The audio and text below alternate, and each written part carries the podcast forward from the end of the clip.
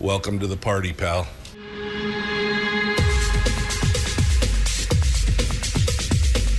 The, the Michael Dukes Show. The greed and the entitlement is astounding to me.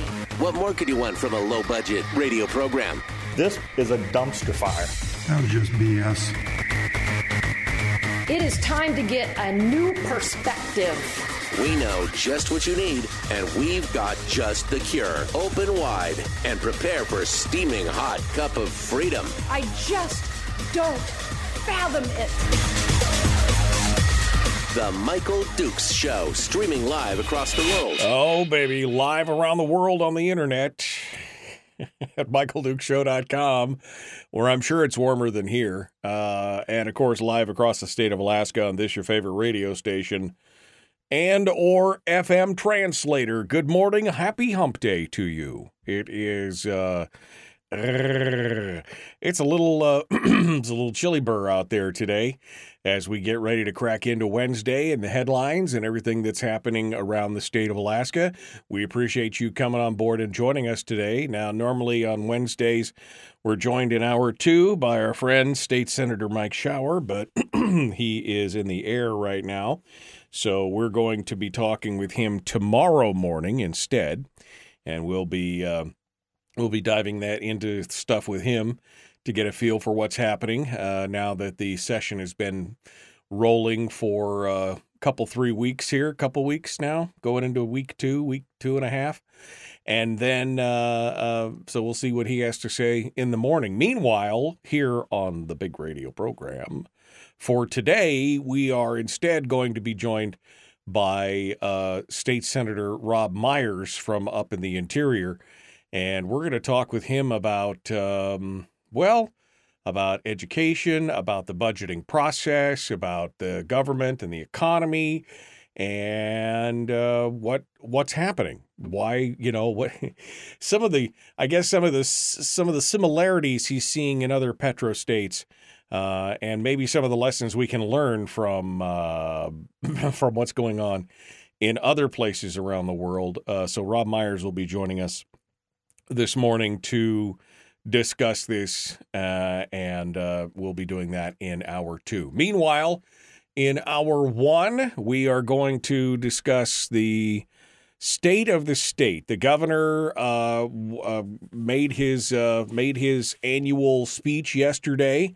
Uh, was supposed to be on Monday, but um, snow, wind, Alaska got in the way and uh, people who were supposed to be in the legislature couldn't get to the legislature because the legislature is in this, you know, big remote place that nobody can get to, including the legislators.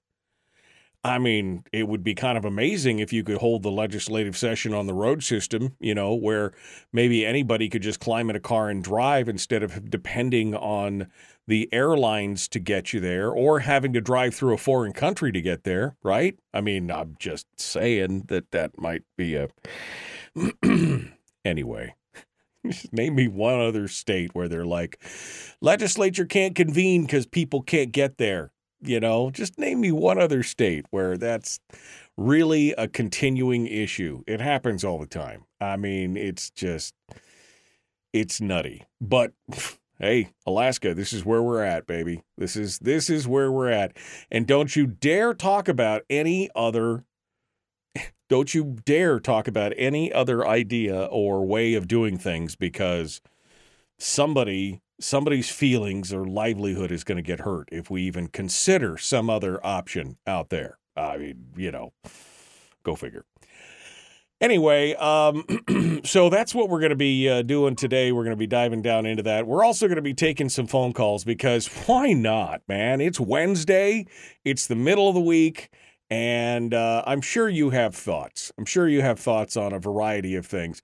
We're also going to talk a little bit about the continual kerfluffle that is the Mat-Su library book policy ban challenge did i mean it it it should be interesting let's just put it that way i mean at some point i'm just asking questions like oof uh you know are we actually getting are we are we actually um are we actually making headway on this discussion? Maybe we should have a talk about that. Um, uh, so maybe maybe we'll start with that. Let me let me go through the rest of this. Uh, I'll okay. I've open. I'll open up the phone lines. Let me flip the switch here. I'll open the phone lines. If you guys want to call in, you can. And the phones are on. Okay. 907 433 3150. If you want to call in in hour one and talk about any of the things that we're talking about, feel free to ring us up and we can chat about it. Uh, what else? Uh, oh, I've got a story here. I don't know. We may not hit this today. Um, we may hit this. Uh, we may hit this tomorrow. I don't know. But uh, I was reading. I was. I was. I was reading for fun. Um, I was reading some interesting information on um, uh, a, a, trade industry mag for the uh, automotive industry, and there was a whole discussion about um, electric vehicles and how the dealerships across the country want to hit the brakes, quote unquote, on EVs. And there's a reason behind it. Now, this is a fascinating article. And what it really, to me, is fascinating about it is that it is government policy trying to drive uh, the market, trying to drive government regulation, government policy, trying to drive the market um, instead of consumer demand. And what a mess it's making in those regards.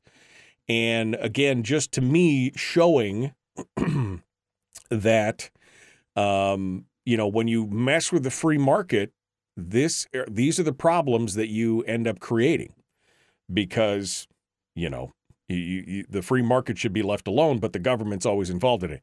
This might require a big chunk of a show or an hour uh, in and of itself. So we may get to that today, or if not, later on this week.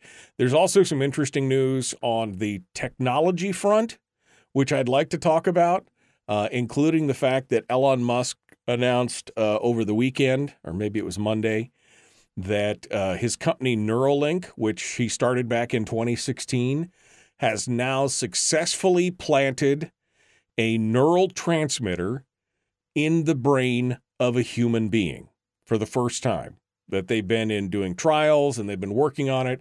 Essentially, the creating a human brain computer interface so that, uh, what they're doing it right now with is people who are uh, para or quadriplegics so that they can interact with computer surfaces using their brains, using their minds. And this is just the first step, and it's an interesting first step. And I kind of want to know uh, you know, what if you guys would if you guys would be down with this in the future? Now, right now, it's just for people who are obviously paralyzed, don't have the use of their limbs, and are looking for things. But it is the opening door on a next. Uh, what did somebody say? The next evolution of human. Uh, whatever. I mean, it's it's an interesting concept that science fiction writers have been working on or working around for years and um, I kind of I kind of want to know what your personal take is on it. Um, uh, and again, we may get to that today, or may we, you know tomorrow might be a big show with a bunch of different what if kind of stuff. It's very it's it's some very cool stuff. Um, and it's mostly non political. So I'm kind of excited about that. Uh, but uh, we'll see if we get to that today. But first things first, I guess. Um, how much time do I got? I don't have quite enough time to get into that uh, yet into my discussion on the uh, um, on the library thing. So we'll get to that here in the second segment. Um, I will say the people in Anchorage are apparently just not listening to um, the any but look i'm as much anti-government as probably anybody you know right? I mean or anti not anti-government anti-authoritarian. You can't tell me what to do. Get off my lawn right? I mean that's kind of me. But when for two years they've had what they've had 16 16 i think 16 or 17 roofs collapse in the anchorage area and the city and the planners and the building department and the fire department have all been telling people you know shovel off your roofs get to it get you know get it done get get get all this done. And yet you see another it happened yesterday. No injuries reported after a roof of a warehouse in the Taku area, not in Fairbanks, but in Anchorage, uh, between Raspberry Road, Arctic Boulevard, and C Street, um, collapsed. It was a partial collapse. It was a commercial re- uh, building. Um, it's a commercial warehouse. And I mean, you could just look at the building. It is almost an identical twin to a building that collapsed about three weeks ago. I mean, in construction, it looks like. I mean, it looks like it may have been built by the same company. It's got the same coloring. It's got the same, you know, facade on the edges of it and everything else. And it just partially collapsed. 16, I'm sorry, 16 roof collapses since last winter. One of them fatal, killed that poor lady in the, I think it was a CrossFit gym. She was killed when the roof came tumbling down. Um, and the city has been encouraging people to have an engineer check their roof to see if it's pre 1990s, uh, wood truss frame, see if it's parallel cord, but most importantly, to shovel the roof off. And I am just shocked. I mean, after SBS, Spenard Builder Supply, lost one of their huge warehouses um, to this just, uh, what was it, seven, eight weeks ago? You would think that people, you know, even renters, even people who don't own the building would be like calling the landlord going, um, hey, we need to shovel the roof off here, right? I mean, we need to make sure this is taken care of. We need to, it is, it, it's just astonishing. This is the third or fourth one in as many weeks. This is the third or fourth roof fall uh, collapse or partial collapse in as many weeks in the Anchorage area. Now, I don't know about you, but if I was working in a building like that, and I do work in a building that has a flat roof, and I did make a call and said, hey, what's the story with the roof and what are we doing? And they're out there shoveling the roofs off uh, of the radio station. They're they're taking that stuff down. I mean, it's you know, it it's it was on my mind obviously, and it's on their mind. They were thinking about it. How do you go about this? I just I don't know. I mean, I'm again, I'm as much as the next guy telling people you can't tell me what to do. This just seems like this is um, self-evident. And maybe, I mean, uh, is there a whole lot of it'll never happen to me going on with these people? Or what? We've got over a hundred inches of snow and the wild temperature swings. I mean, I don't know. I, mean, the, the the snow is actually lighter now than it would have been a couple years ago when it was so wet and warm, because it's you know 15 below, so it's dried the snow out and the and the it doesn't have the moisture content that it did before. But man, just imagine what happens if we get a little bit more snow or it warms up to the you know 20 25 degree range 30 degree range then what happens I just don't understand. I mean, how there should be, you know, if you had a snow shoveling company or some of those lightweight snow throwers that uh, you could carry up a ladder and take up there, I mean, you would you could make a mint uh, with these with these places because these flat roofs are everywhere, right? I just I don't understand. I don't understand why people are not because they they got an aerial view of this latest one that collapsed and you could see that there is a significant amount of snow on the roof. There, there's a there is a there's there's a chunk of it on the roof up there. Um, but what are you what are you going to do? Um, i guess nobody was hurt. That was the plus part.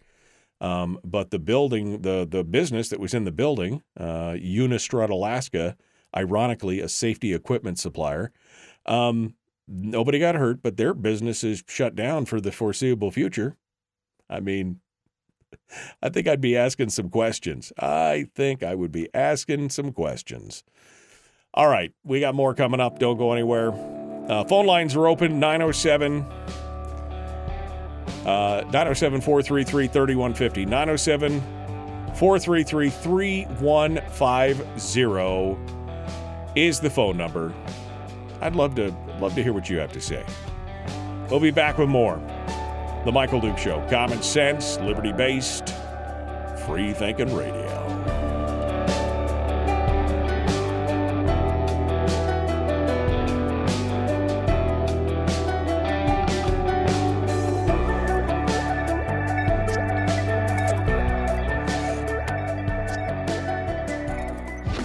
You missed the show, you can listen to it on your time with Dukes on Demand. Oh, and it's free. Like America used to be. Streaming live every weekday morning on Facebook Live and MichaelDukesShow.com. Common sense. It's amazing they call it common. It's so rare, right? I mean, that that's it's I just I just don't know. I mean, yeah, first of all, who thought it was a great idea to make flat roof buildings in Alaska or anywhere where they get a heavy snow load? I mean, what I, mean, I know it's but it just it makes no sense. I now I'm not a builder. I've never built a building. I've worked on buildings, but I've never built a building. So I don't know. Is it substantially cheaper to make a flat roof than it is to make a canted, uh, you know, cantilevered or, or trussed roof? Because it would just seem to me, in the long run, that would make more sense. Why would you? I just so many problems, so many problems. You know. Um. it. uh Anyway yeah, I just saw that again and I'm just like, really? I mean, you should be out there with, I mean, making it happen. My engineer bought a snowblower for his house and he's like, yeah, he goes, I got this snowblower that's an electric snowblower. Um, and he goes, it's light enough that I can carry it up onto my deck and run it on my deck. And I'm like, okay. I mean, it, it, so it's light enough that he can actually carry it.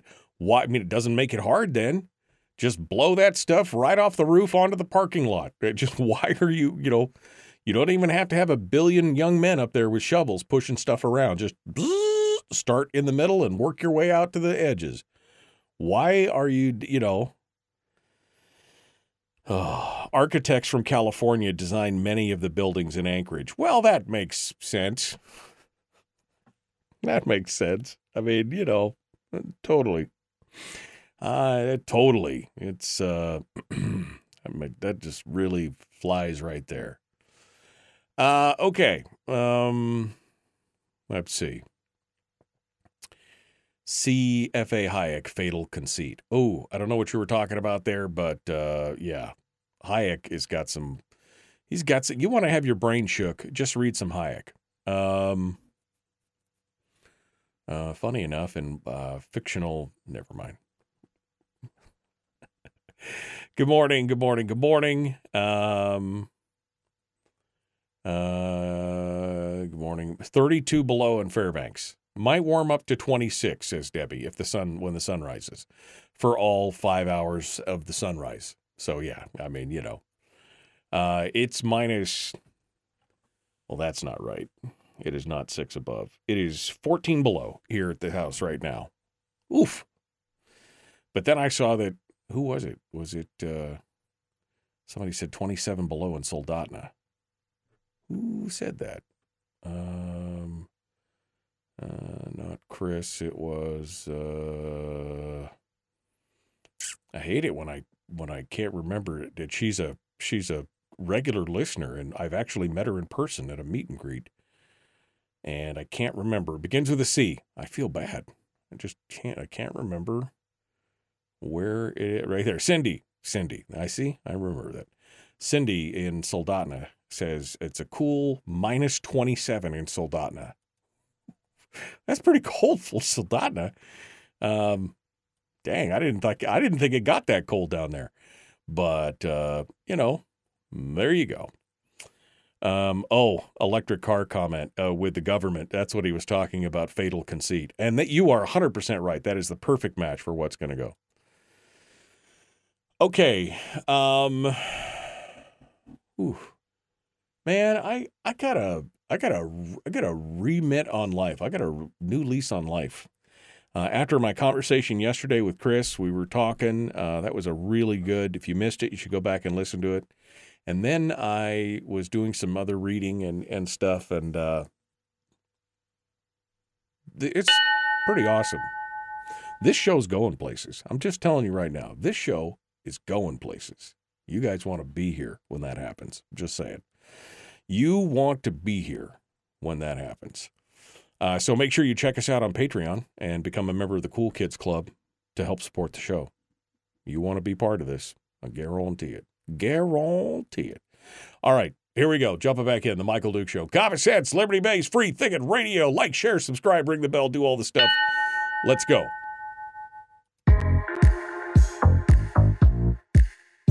The Michael Duke Show. Not your daddy. Wait, sorry. Not your daddy? Ooh, not your daddy's talk radio. Whew. I was scared for a second. Thought we were going down. Here's Michael Dukes and the show. Yep. Whoa. That's right. I am not your daddy. I refuse to take responsibility for you or your actions. You need to grow up, be your own person. Uh, yeah, I'd say get off my lawn, but my lawn is covered with about a 12 foot mound of snow that the borough keeps pushing up onto my lawn. I hate you guys so much. And then they gripe at me about shoveling snow onto my pile that's on my lawn from my driveway. You can't push snow out into the road and then up onto the pile. It's on my lawn. Shut up. That's what I'm saying. Shut up. Get off my snowbank. Um, anyway, uh, welcome back to the program. It is the Michael Duke Show. Uh, Thursday, uh, Wednesday. I'm trying to get ahead. I'm trying to travel in time. Today is actually Wednesday, uh, and we're going to be talking with State Senator uh, Robb Myers in just a few minutes, uh, 30 minutes or so. Uh, we're going to be talking about education and more. Uh, I want to talk a little bit about the governor's State of the State speech, but I got to get to this first because this is this is bugging me. This is getting to um, this is getting to a point where I'm just like, it, it, it's getting a little bit nutty. So the Mat-Su Borough uh, has now suspended its challenged book policy after the meetings, quote, devolved into a shouting match and name calling, unquote. Uh, this is uh, out of a story from Amy Bushatz over at the uh, uh, Anchorage Daily News. Says the Mat-Su Borough Library policy that allows residents to recommend books they want permanently pulled from shelves is on hold after a meeting on January the 18th um, ended in chaos. The indefinite suspension has been announced by the borough manager, Mike Brown, and will give officials times to examine the policy with the goal of refocusing the process on civil discourse. Good luck. I mean, good luck with the civil discourse. I mean, I, I attempt that here on the program. We try and do that, but it just some it just it's like something. It's an art that has been lost. The the art of civil discourse has been lost, and it's it it melts down into screeching on both sides. Look, you folks on the conservative right or the the, the both everybody, nobody is safe at this point. So the borough's decision came after this meeting on January the 8th, uh, 18th. Had they'd called to hear a request to remove two young adult fiction books, one called Red Hood by Elana K. Arnold, and the other one called Identical by Ellen Hopkins. Uh, a four member borough committee ruled the book should stay on the shelves. Palmer resident Jackie Goforth, who regularly expresses her concerns about books she views as inappropriate during borough meetings, asked for the review because of what she described as the book's sexual content. Attendees, including Borough Assembly member Dee McKee, repeatedly interrupted the proceedings, which did not include public comment under the committee rules.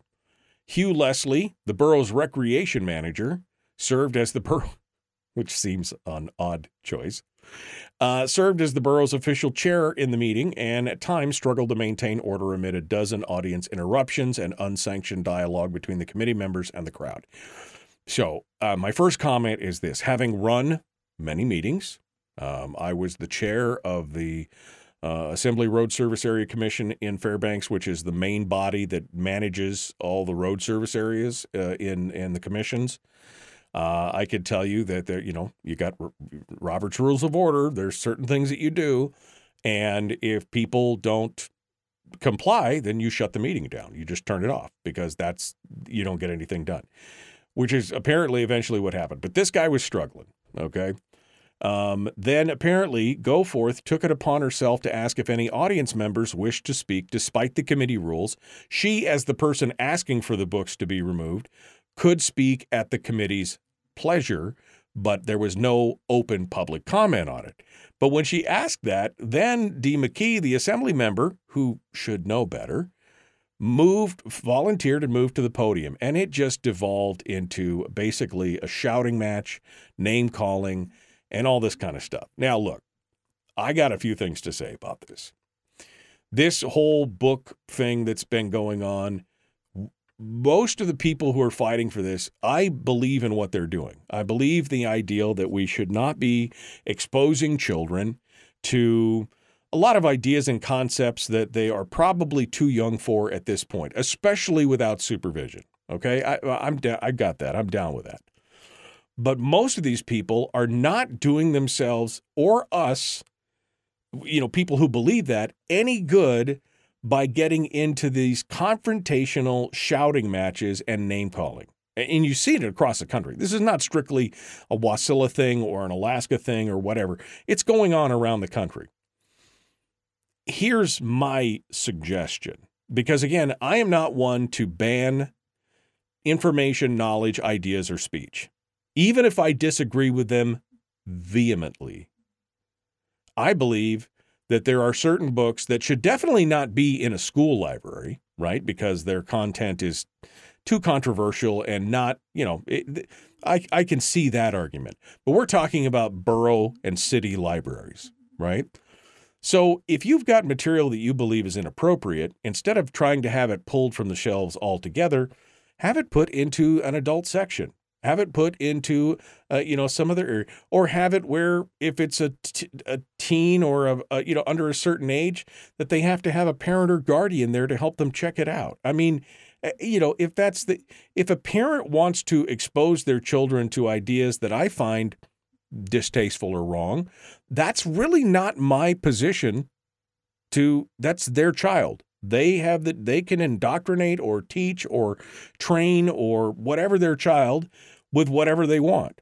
That's that's you know, you get off my lawn, I'll stay off your lawn, right? But there has to be a point where you can't just outlaw everything you disagree with, even things you find distasteful. You know, the answer to speech you don't agree with is more speech. Find a book that's a counterpoint to whatever it is that they're putting out there. Make sure it gets prominent placement right next to, you know, put them right next to each other, point, counterpoint. Do all these things. Just don't try and blanket ban them. It doesn't make any sense. And it makes you look small minded. Not, again, you don't have to agree with it. You could think that it's complete, utter, and total trash. But do not block somebody else from being able to make that decision for themselves. And that's where I think a lot of these crusades to clean up libraries and do things like that have fallen on their own, they're hoisted themselves by their own petard, right? I mean, because you are not making friends. This is like the people who are like, stop big oil, and they're the ones that are parking themselves and gluing themselves to the pavement on major thoroughfares in, in big cities. You're trying to win hearts and minds against stopping big oil, and all you're doing is making people want to run over your body. You're not helping the cause, is what I'm saying. So we need to be able to have rational, reasonable conversations. We need to be able to be reasonable about our demands in such a situation. Now, again, I don't want to hear about explicit instructions on how to perform oral sex in a grade school. And there are some of those books, my friends, that are that's what some of these things are. I agree, those should not be in public school libraries. Now, should they be in the municipal or main or borough libraries? Yes. They should, you know, if somebody wants to have that and read that, they should be able to have access. Should it be in a children's section? No.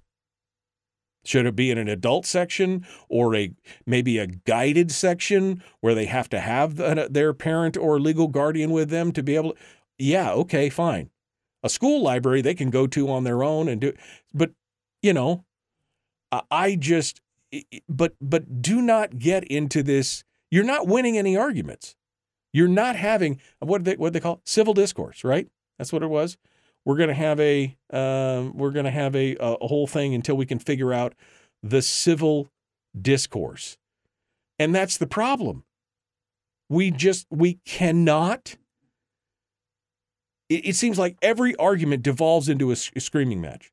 I mean, television's made it famous. You know the the the the if you watch any of the talking heads or any of the TV, I mean, they immediately devolve into shouting each other. Nobody can have point counterpoint. Nobody can have we agree to disagree. We can't. And and all I'm saying to these people who I'm, i know are putting a lot of work into this. I know that there's groups in these different communities that are putting a lot of work about the into this, and they've made it their personal mission or crusade to fix these things. Great. I appreciate your work, but you may want to look at how you're doing it.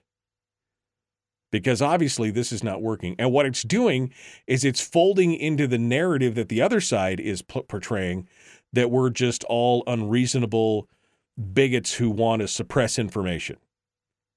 When that's not what we're trying to do here. In my mind anyway. You know, and and by the way, who put on this list of 53 the 56 books that they filed, I, I can't even remember what the name which book it was now. Um, which one was it? It was um, it was was it was it uh, Fahrenheit it wasn't Fahrenheit 451, which would have been ironic, by the way. It was um, Catcher in the Rye? No, Slaughterhouse 5, Kurt Vonnegut. That is the they were challenging books like Slaughterhouse Five. I mean, there, there's just some deep irony here on some of the things that they're challenging. Some of them may just be in ideals that they don't like. I'm talking about the difference between explicit materials and ideas that you don't like. If there's and and by the way, who is just letting their children run amok in a regular library and not checking out what those kids are checking out? Right? I mean, my wife and I, whenever we went to the library with the kids, and we loved to go to the library, we always looked at what they were checking out. Didn't you? Oh, but they could be there alone. They could be reading it in the corner in the dark.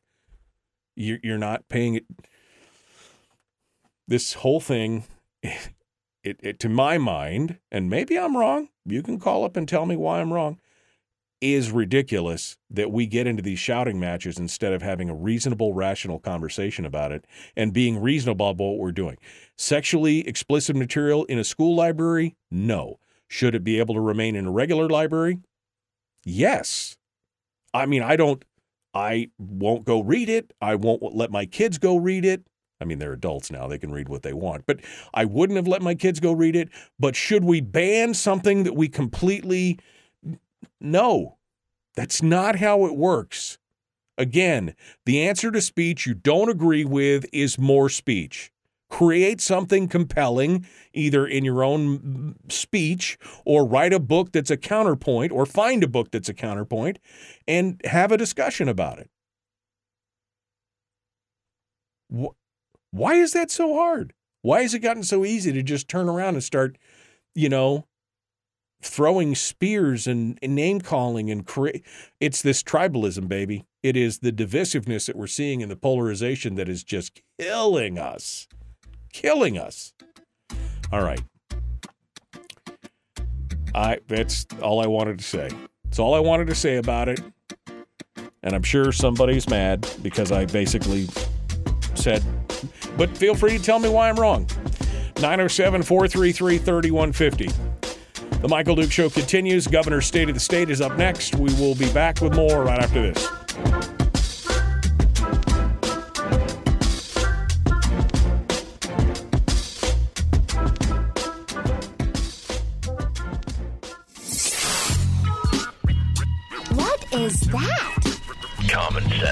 Regularly heard on American radio.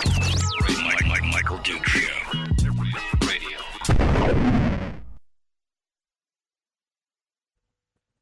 All right, let me see what you got. I didn't look at your comments the whole time I was talking about that. Um, um, the library board is the most liberal entitled group I've ever seen. The board will not let the public speak at those meetings. That's why the public shouted down the board. Watch on Politidic. The board needs to go away. They have a god ego. Okay, so Terry, I understand, but there are committee rules, and if you don't like the committee rules, get the committee rules amended so that there can be public testimony on that. there are committee rules. Now, there are, yes, I would agree that many library boards are some of the most liberal places that they believe they know better than you what your kids should learn and everything else. I agree with that. And yes, it can be infuriating. But if you don't like what's going on with the rules, then petition to get the rules changed and be reasonable and statesmanlike about it when you're putting that information forward to the borough manager or whoever is in control of that. The borough manager now has put everything on hold until we can figure it out. Maybe this is what you write out. Here's what we need. We need a public thing. We need a public pub public uh, uh, uh, um, um, comments section of this. We need to do this. I, I know some of these people have a god ego. I would not disagree with that. I would not disagree with that. But you you're not winning friends and influencing people by getting into by getting into um, a, a shouting match with somebody. You're not you're not winning over anybody. Acting like children. Uh, Jeannie says, "Isn't distasteful usually immoral?" Yes, in my mind, but certain behaviors or ways of life that I find distasteful and believe are immoral, other people believe are just a natural selective process. So I'm not here to judge them. I just don't want their ideology forced down my throat, right? Again, stay off my lawn, I'll stay off your lawn. Now, because again, it's not my place to judge. Let me say that again, in case you missed that. It's not my place to judge. It says that somewhere, right? So while I can disagree with somebody's choice or belief or whatever, it's not my place to judge them. It's my place to love them as they are where they're at, as best as I can. So there you go. Um, have they banned books about gravity? Well, apparently. Can we just also say we don't actually need gravity? Yeah, I mean, okay. I'm just all right. You're right. We don't need gravity. I'm sorry. I forgot about that. Um, good morning. Good morning. Good morning. Uh, Bill is on a tear this morning. Um, no literature should be banned from a public library. However, elementary and middle school should probably not have certain material on their shelves. Yes, I agree. That was my point. Salacious or sexually explicit material should not be available in elementary and middle schools. I would agree with that. When they have a book that will describe in detail the proclivities or what happens during oral sex or uh, or any kind of if they're giving a paint by the numbers on how to have sex of any kind, that's not something that I want my 5th grader to read. Right? Most parents let their kids run amok everywhere. That's a deeper societal problem. Again, I, that you know, don't keep conflating the two. Um, trying to call in, line is busy, says Terry. Impossible. Let me just see here, because it looks like it's working for me. Let me see. Let me see what the thing says here. It's trying. It's thinking. It's trying. It's thinking. Boy. Terry, you are 100% correct. Uh, would you like me to? Um... Here, let me fix this for you. Here you go, Terry. I'm going to post this number up. No, right here. Come here. This is the direct line right there. There you go. Uh huh. Uh huh. Right there. That's the alternative phone number. Right there. Check it out. You can call that number and you will be you'll be squared away. Uh, oh, there was somebody on the line. Nope, there wasn't. Yes, there was. Oh, that's because I moved out of the window. Uh, all right, so feel free. There you go, Terry. Uh, you can call up right now. Would love to hear what you have to say. The Michael Duke Show continues. Your home for common sense, liberty based, free thinking radio. Like, share, subscribe, ring the bell, do all that kind of stuff. We're going to talk about uh, the governor's state of the state and more, plus Robb Myers coming up at the top of the hour. Don't go anywhere. Let's get this done. Here we five seconds. There's not a how do you fill five seconds when you've just you're doing a countdown and you know it's I mean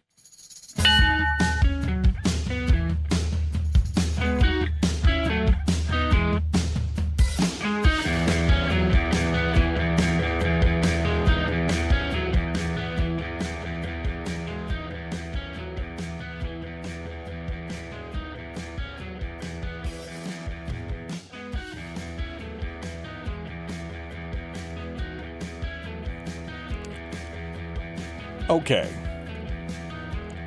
Well, somebody in the chat room said they were trying to call in and the number was broken. It was busy. Thank you, GCI. So, um, I actually the the service that I use for my phones is actually down in the states, and so that number is a it's a you know it's a forwarding number, right? So it's an Alaska number that sends you. So if you wanted to comment on anything today, here's the other number. This is the direct number to the service, just so you know. 319 527 3864. 319 527 3864. Feel free to give us a ring and we'll we'll do what we can do here. 319-527-3864 if you want to talk about uh, anything that I've been talking about this morning including the st- the, uh, the the library stuff. All right, so the governor did his state of the state speech last night and it was 50 minutes of uh, blah blah blah blah blah. All right, let me give you the let me concise it down for you. Let me concise it down for you. As much as I like Mike Dunleavy, I am wondering at some point where is he going with certain things because there are certain things that I'm just like, what? What were you talking? Okay, so he uh, during his 50 minute address, and uh, Sean Maguire over at the ADN's got a full write up on this if you want to go check it out, and uh, you can go watch it on KTOO gavel to gavel if you want to spend 50 minutes of your time going through it.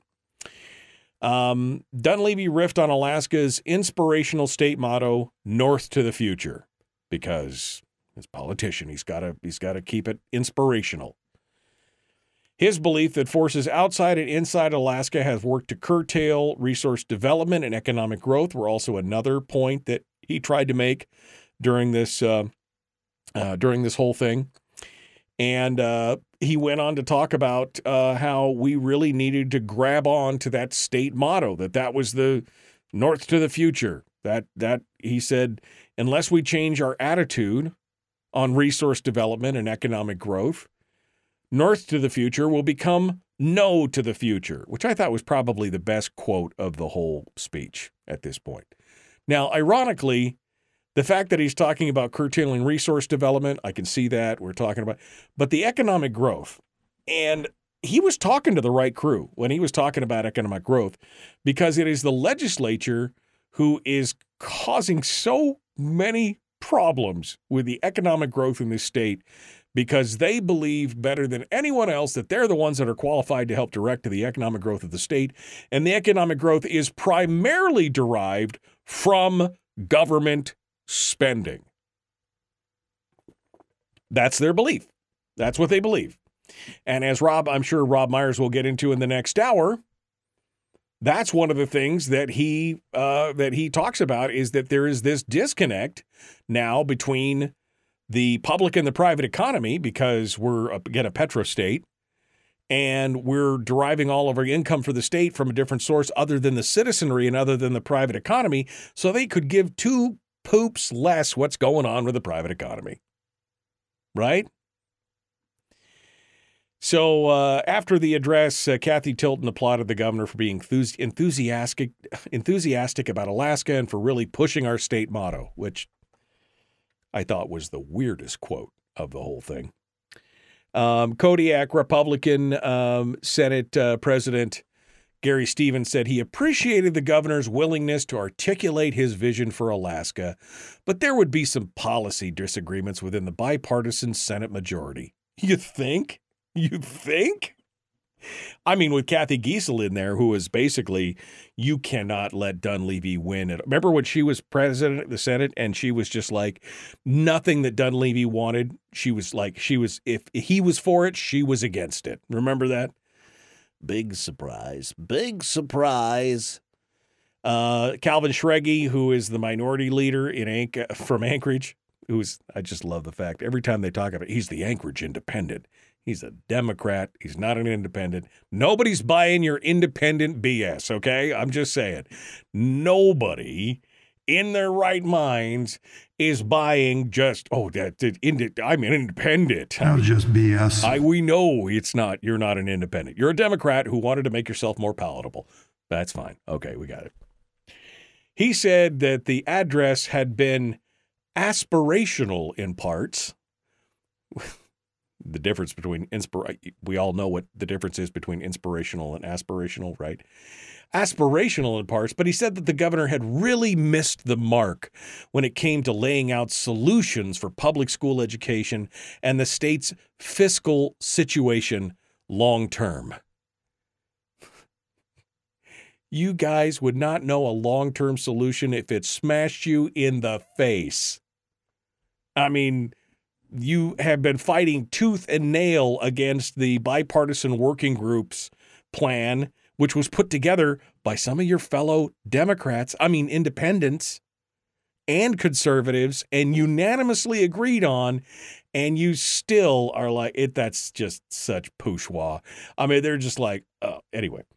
Um, his proposed budget unveiled in December came with a full statutory PFD of $3,400 per Alaskan um, and a billion dollar deficit. He pledged to fight for the PFD in the speech, but did not explain where the money was going to come from, which, as Brad talks about quite frequently, who pays? Who pays? I want to know who pays for all that stuff. Um, I mean, where's the money coming from? You can't just say, I want it and I want it now and then expect it's going to show up. Otherwise, it's just empty words. Now, his argument, I think, would be well, I'm going to pull it from the CBR, which again, not a long term solution. Uh, just throwing that out there, not a long term solution to the problem, right? Um, he goes on to talk about uh, that uh, he goes on to talk about the the uh, the school district and how the provisions of the House education package has got a lot of pieces that will help education as a whole, which I think he's probably right. I mean, the, we're doing well with charter schools. He wants to increase, uh, he wants to give uh, more ability for charter schools to be formed by creating a statewide board or having the state board of ed be able to sign off on those. He wants to. Uh, he wants to bonus teachers. He wants to give more money to the homeschooling programs, so because they're obviously a huge component of the education in the state. These are all things that I think are great. But the charter school thing was interesting. He said Alaska, you know, because in the state by state charter school assessment last year, we were the top. In the state, when they ranked all the states, Alaska came out on top for charter schools. He said this fact should be a cause for celebration. Every educator, every administrator, and every school board member in Alaska should be embracing the opportunity to learn from what's proving successful. Now, I have said this many times that if you want to do something, find somebody who's done it and apply that to your mission. Right? I want to get I want to circumnavigate the world. Who's done it? How do I do it? What did they use? How can I improve on that? What is the, you know, that's the thing, right? But they just oh, they talked about that went on to talk about local control. Oh, we can't have that. That that this local control that would take away local control from the school boards and school districts. And um, he said last week that he would veto any standalone bill that simply increases the BSA if it isn't part of a broader package. He reiterated that message to legislators last night and said, quote, for far too long, the drumbeat for more money in the BSA has drowned out nearly every other conversation. Again, I would agree with that. That has become the drumbeat over the last 18 months. That that's the only thing they need. No accountability, no plan on how they're going to spend it, no nothing else. We just need the money and you must give it to us or else. Everyone's going to fail and die and It'll be raining frogs from the sky and the moon will turn to blood. It will be bad if we don't get this money. Um, he went on to talk about being the most pro-life state in the union or creating making to want, wanting to make Alaska the most pro-life state but he really didn't do anything he didn't talk about any ideas on that he did announce that he has created a task force to study how to make childcare in Alaska more affordable and accessible. So he's got a study going to study the study that we've already studied. I'm waiting to hear from the Alaska Study Institute. I'm sure they'll be reaching out to me shortly here to tell me that they are embracing the idea of another study. I mean, do you really need a task force to say, let's get, you know, let's get some of the the the the guide rails and the overregulation and everything else off there and give people just the opportunity to you know take care of kids in a way that doesn't require 43 reams of government oversight? I mean that would be a big push on it.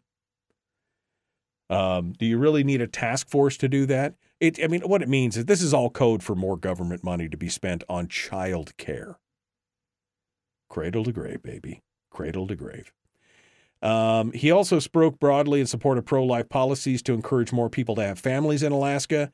He said a larger population in Alaska would help boost the state's economy and that believing the opposite was basically sovereign suicide.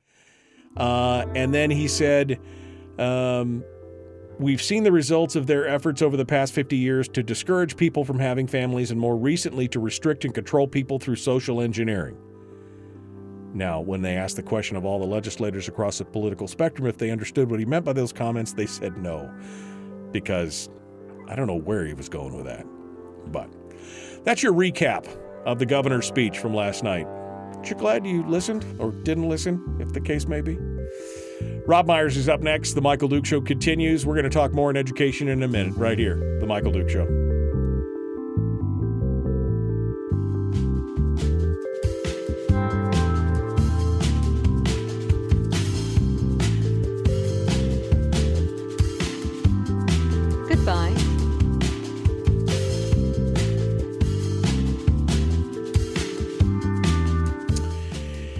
Okay.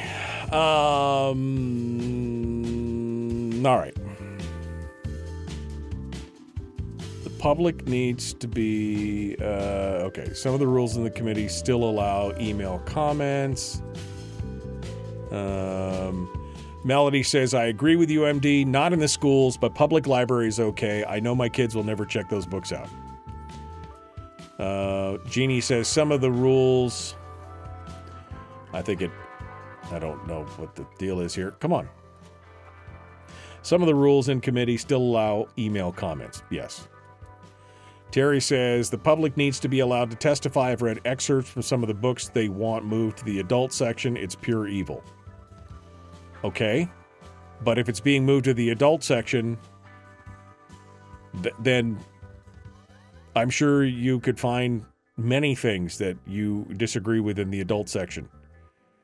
If it's being moved to the adult section, is that enough? Um, uh, basic. Guess you can disagree. I guess you can disagree with people without judging them, says Jeannie. Immorality to me is not appropriate in a polite society. I would agree, and I think it's part of the problem with our moral decline in this country. But again, I have been instructed to not judge, lest I myself be judged. Um, EGAD's the hotline. Uh, with great power comes great responsibility. It is that is the hotline number. That is the. I mean, that's a direct dial. If you actually dial into that, I can see who you are because it's got caller ID. The forwarder kills my caller ID, so I can't see it. Anyway, um, I'm scrolling, I'm scrolling, I'm scrolling. The long term solution, says Kevin. But he's talking now we're into the governor's speech. The long term solution is to spend money we don't have. Yeah, his budget has a full PFD and a billion dollar hole, says Donna. Yeah, exactly. I mean, his answer will be, well, we'll just take it out of savings. That's not an answer. I'm just, it's just not an answer. Oh, man. Mm. All right. We got, uh, we got it. All right, we're ready to go here. Let's go, uh, let's go test, let's go test, uh, the connection to Robb to see if he is shook this morning. See if he's comfortable in his closet um, down there in the basement. Did you have to move the mops and brooms out of the way? That's my question. I just wanted to know before you said. Uh, Robb Myers is our guest here this morning. Hello, my friend. How are you? You're trying to test me this morning, Dukes? I'm trying to test Is that what I'm you. hearing? Yeah, I was trying to test you. I was trying to see. I'm just going to test you to see how you are. What's what's 12 times 12? Come on, give it to me right now. Quick, quickly, quickly, quickly. Um, it's That's, a, that question's just gross. Yeah, that's gr- oh, dang. He just dropped a ton of pun on me right there. Um, all right. that was definitely good gross. Um, hello, um, my friend. How are you? Uh, how are you doing? I'm doing okay. I'm uh, I'm still getting over the fact. Uh, well, I'm not getting over that. I'm still digesting all the points that the governor was trying to make yesterday. Um, just not. I just don't know, man. I'm just so not inspired. He tried to be inspirational. It may have. I mean, but it just. I'm just. The whole point is, if you're worried about the economy and resource development, you were talking to the right crew. The question is, were they listening? I mean, that's the Uh, that's the That is question. a fair question. Yeah, I mean that's the question. Were they listening? And I think the answer to that is probably no. I mean, I don't know. But what do you think? You were listening. What do you think? Was anybody else? Well, I was in the back of the room. Uh, it was interesting to watch who clapped when and where uh, at certain points. Uh, you know, uh, you know, like you, you could tell, oh, the the Republicans are clapping, or everybody is clapping, and you know, couple couple different points he was making. So, yeah, there's uh, some selective listening going on. I'm sure. that just reminds me of the sa- reminds me of the sound of silence. You know, they're just people people speaking without uh, listening and people listening without hearing. I mean, it's just like, oh, it's crazy. All right. Uh, well, we're about a minute uh, and a half out right now, and we're going to talk about. Uh, education, uh, you know, uh, the BSA, what happens, the school districts, and the petro state, which you've really been diving into, which I think is an interesting look at. Because again, if you want to know where you're going, look at people who've been there before, or if you want to see how things something has been done, find people who've done it and what they've do to either improve it and kind of mold it after that. So, I mean, yeah, looking at petro states, that's not a bad way to do it. Uh, and of Or course, if you uh, if you want to know why you are where you are, look at where you came from. Exactly, exactly. And you know, we've got a lot of examples out there. We've got failed petrostates and we've got, you know, places like Norway or something with a sovereign wealth fund of multiple billions of dollars, you know. I mean, so it's a it's an interesting thing and we can't take them uh, we can't take it all because we you know, we're not the same, but we can take lessons from each of those. So it should be an interesting uh, interesting discussion. All right. Well, hold the line, my friend. I'll put you back in the green room and we'll be back to you here in uh, just a minute or so here. Um, oh my God, that's so. It was a Dunleavy proof of life moment. They just wanted to roll him out to make to show you that he was still breathing and he was still around, and then they rolled him back in on like the hand truck, you know, like the Hannibal Lecter thing, where they rolled him out and then they rolled him back in, and that's it. Um, yeah, that uh, pretty much that pretty much pretty much where it is. All right, my friends, let's get back to it. Here we go. The Michael Duke Show, common sense, liberty based, free thinking radio. Like, share, subscribe, ring the bell, do all that stuff. Let's go.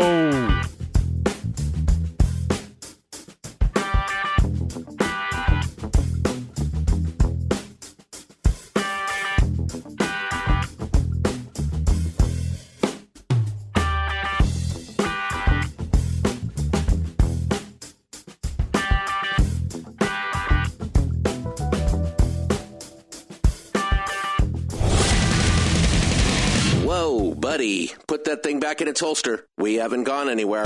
I don't understand. Check out the MichaelDukesShow.com for information on how to get access to the podcast. Welcome to the party, pal.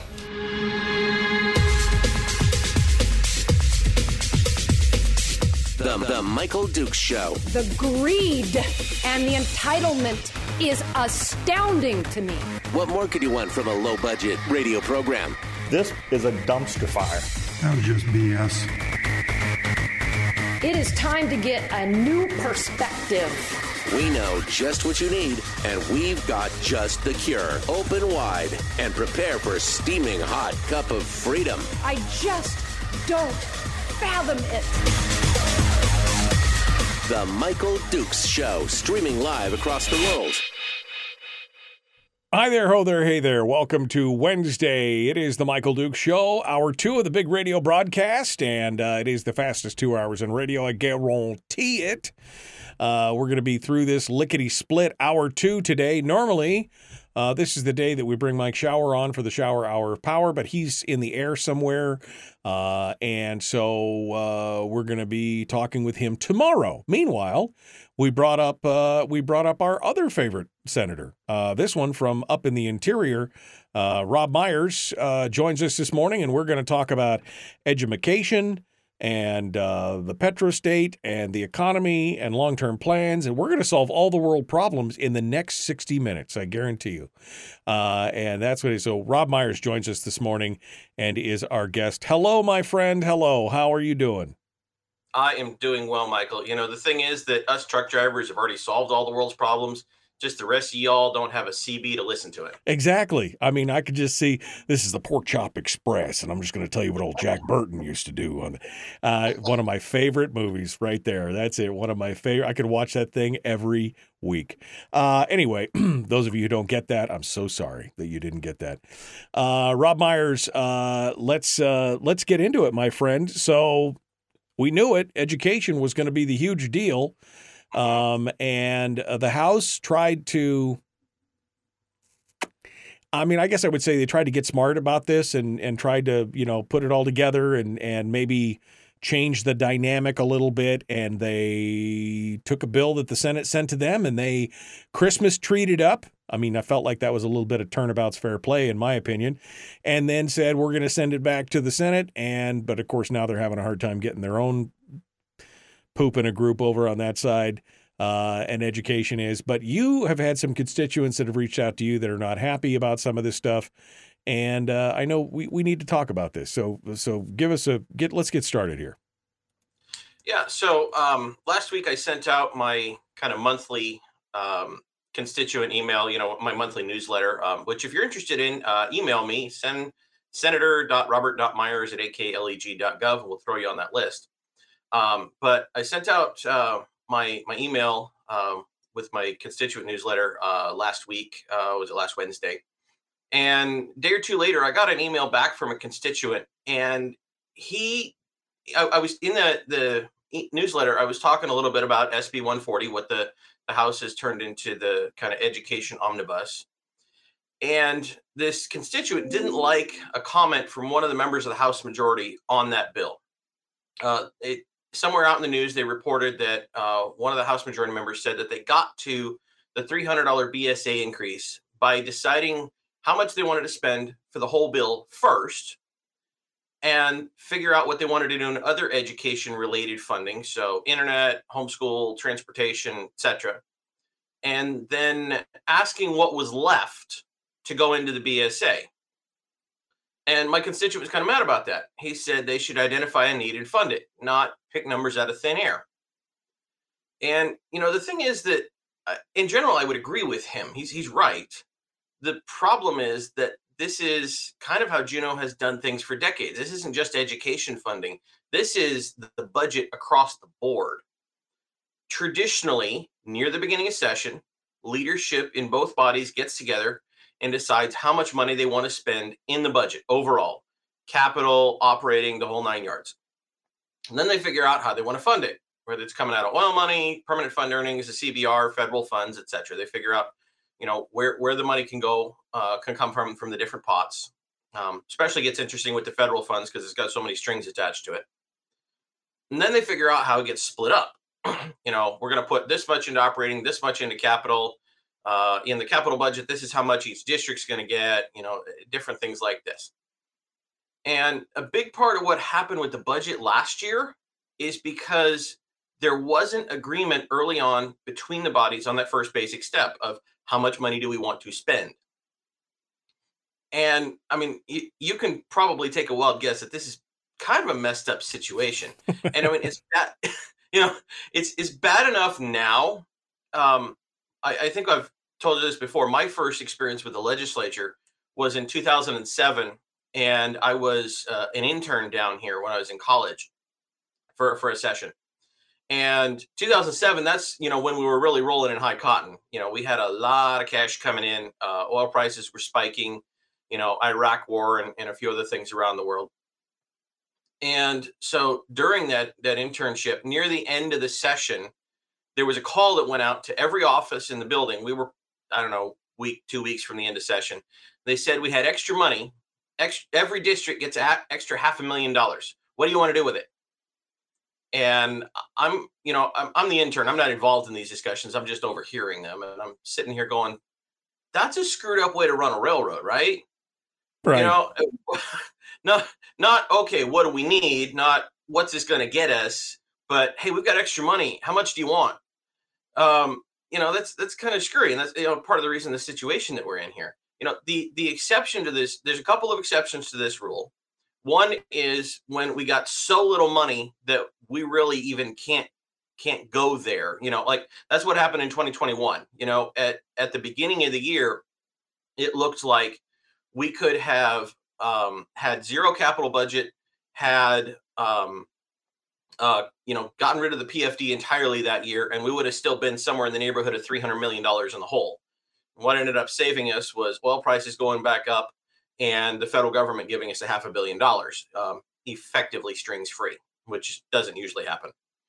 The other exception to this is um, in when we have some sort of a what we view as a, an emergency within the state. So, uh, for example, over the last few years, crime has been a significant issue, and so we've talked more about what we need and how much it's going to cost when we're talking about something like adding troopers in because we're dealing with a specific problem.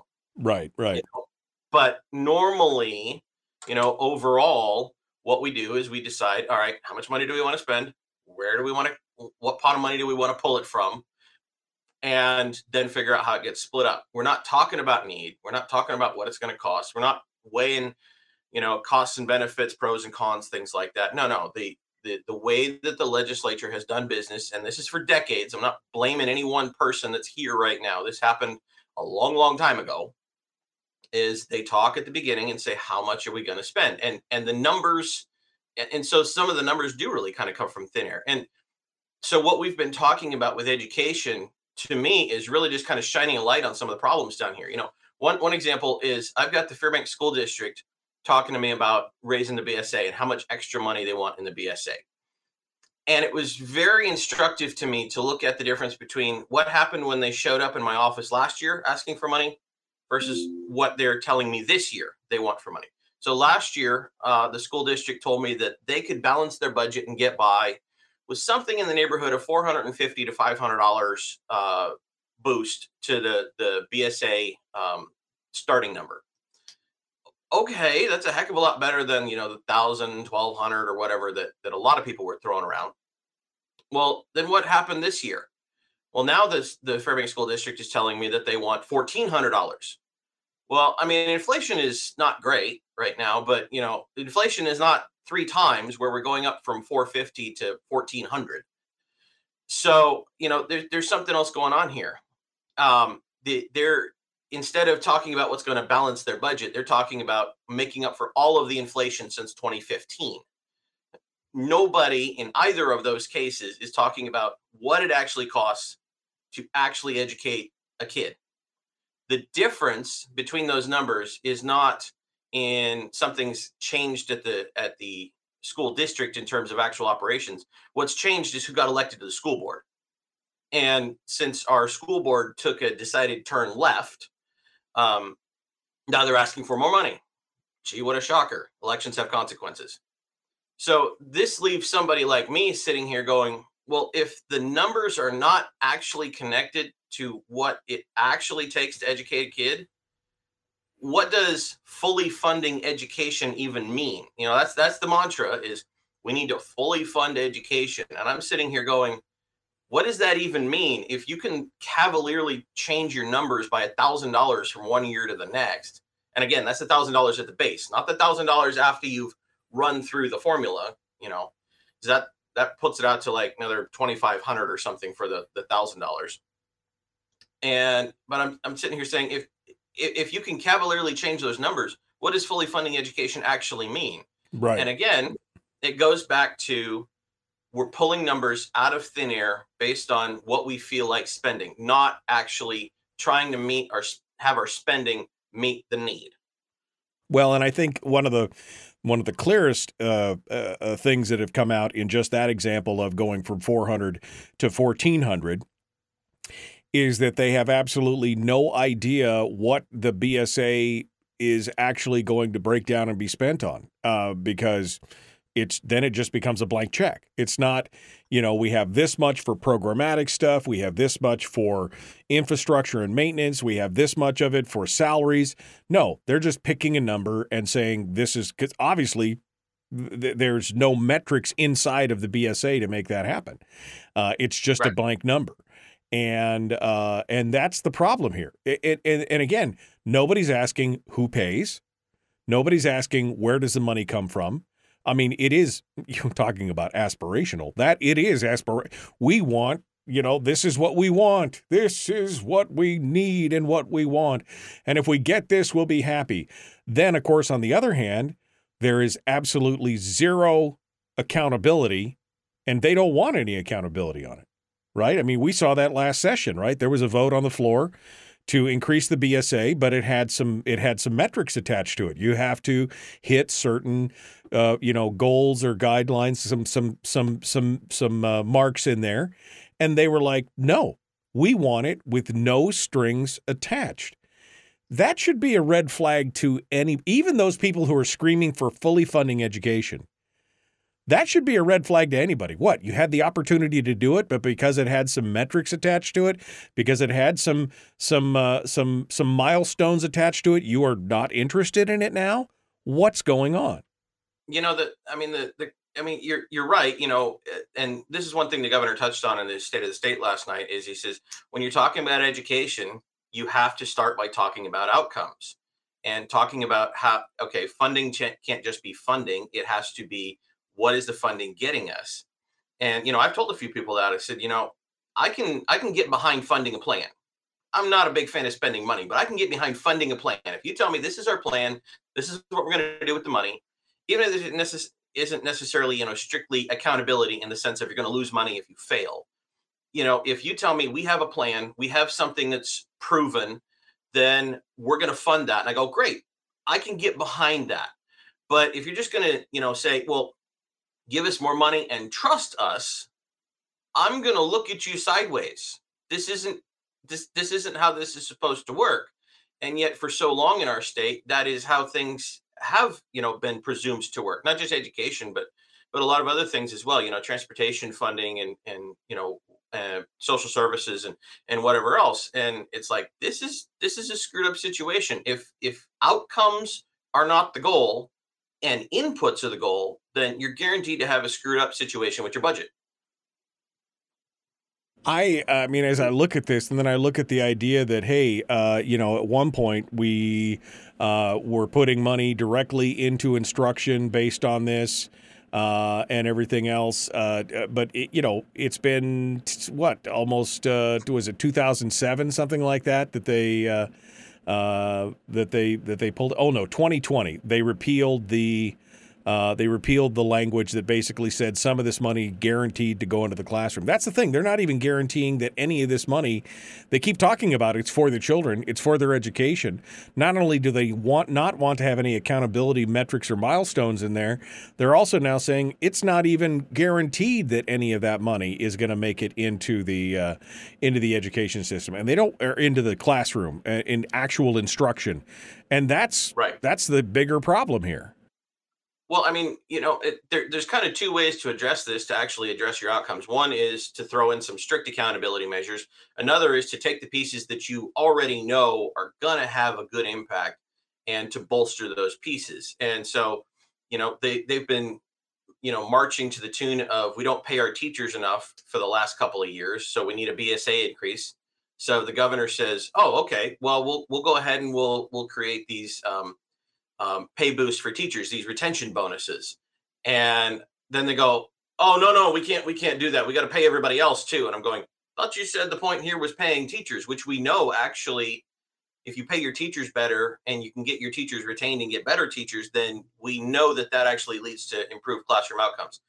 You know, we know that the charter school system is doing really well, so." Let's use that as well. No, no, we can't do that. It's a local control issue. I'm so then actually outcomes is not what you're what you're actually aiming for when you're aiming for an increased bsa is that what you're telling me here?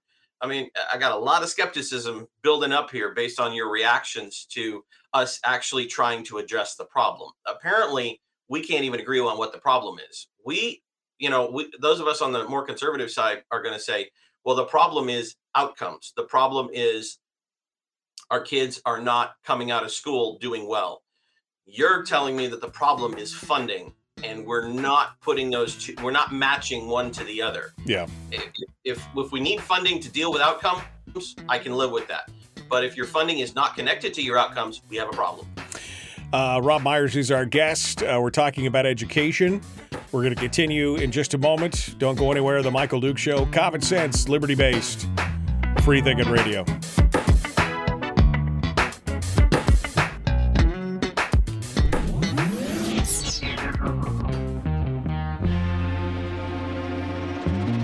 listened to by more staffers in Juneau than any other show. Because their bosses told them to. And after what they just heard, oh man, they're going to be pissed. You're a bad, bad man. The Michael Duke Show. Yeah. Uh, so here is the, and thank you to Donna. She hooked me up with this. Alaska Statute 14.17.520 minimum expenditures for instruction. And it says right at the top a district shall budget for and spend a minimum of 70% of its school operating expenditures in each fiscal year on the instructional component of the district budget.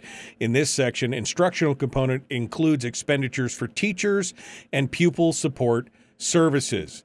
This is the law that was repealed in 20, uh, 2016, or is it 2016 it, or 2020? It's worse than that, Michael. Yeah before it was repealed. So you'll notice that that says it includes. It doesn't tell you what it excludes. And so what they did is in regulation, uh, even before that law was repealed, they took the regulation and said, here are some other things that count towards that 70%. And it included the principal and vice principals, it included the school counselors, it included a whole lot of other things that we would usually say is part of either building maintenance or overhead and said this is part of classroom expenditure. So effectively, they made it meaningless even right. before they repealed. Right.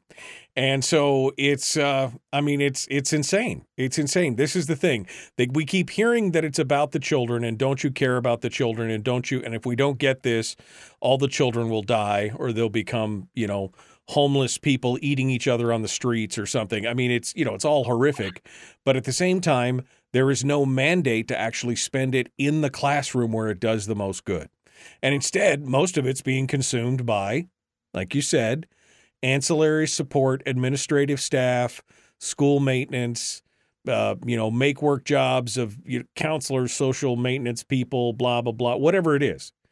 And and that's the thing. And they can't give you an answer of what does it really take? Nobody's doing a zero based budget in the schools, right? I mean, it's just a number that they're plucking and then they're doing the same thing.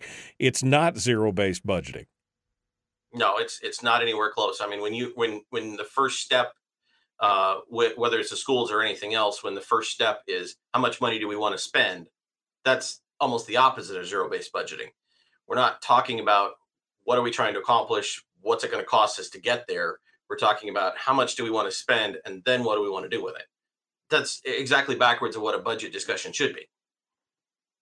Yeah, I mean, as individuals, we can understand the process that you described earlier because, you know, we've got a set amount of money coming in, we've got a budget, we know, but we also know that we have base things that must be paid. We know we must pay our, you know, our our mortgage. We know must pay our lights. We must pay our heat, uh, and then whatever's left over is savings or frivolity or whatever else. But a government should be basing it on the other way of it's zero base. Here's where we start. What does each component cost, and move up from there. And that's where I think.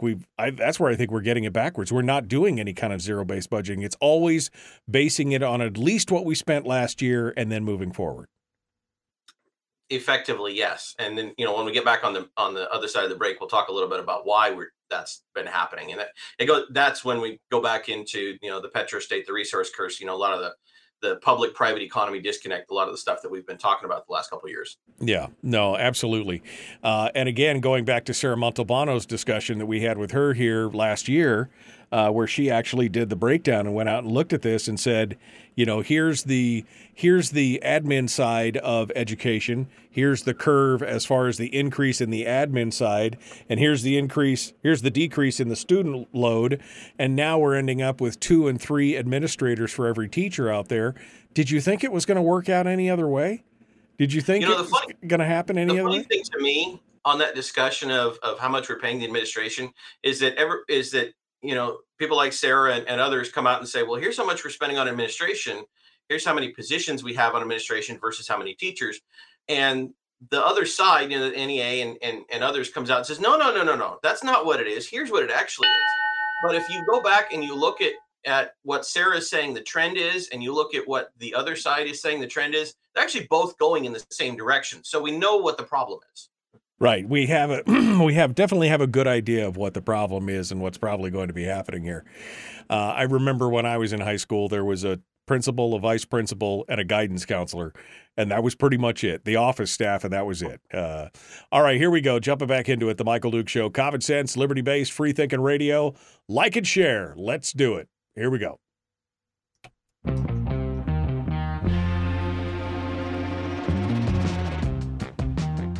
The Michael Duke Show. Seriously humorous with a pinch of intellect. pinch of intel. Sorry. That is humorous. Here's Michael Dukes. I mean, what can I say? I'm a product of the public school system in Alaska. So it's a pinch of intellect. What do you What do you want? Whoa, baby, whoa.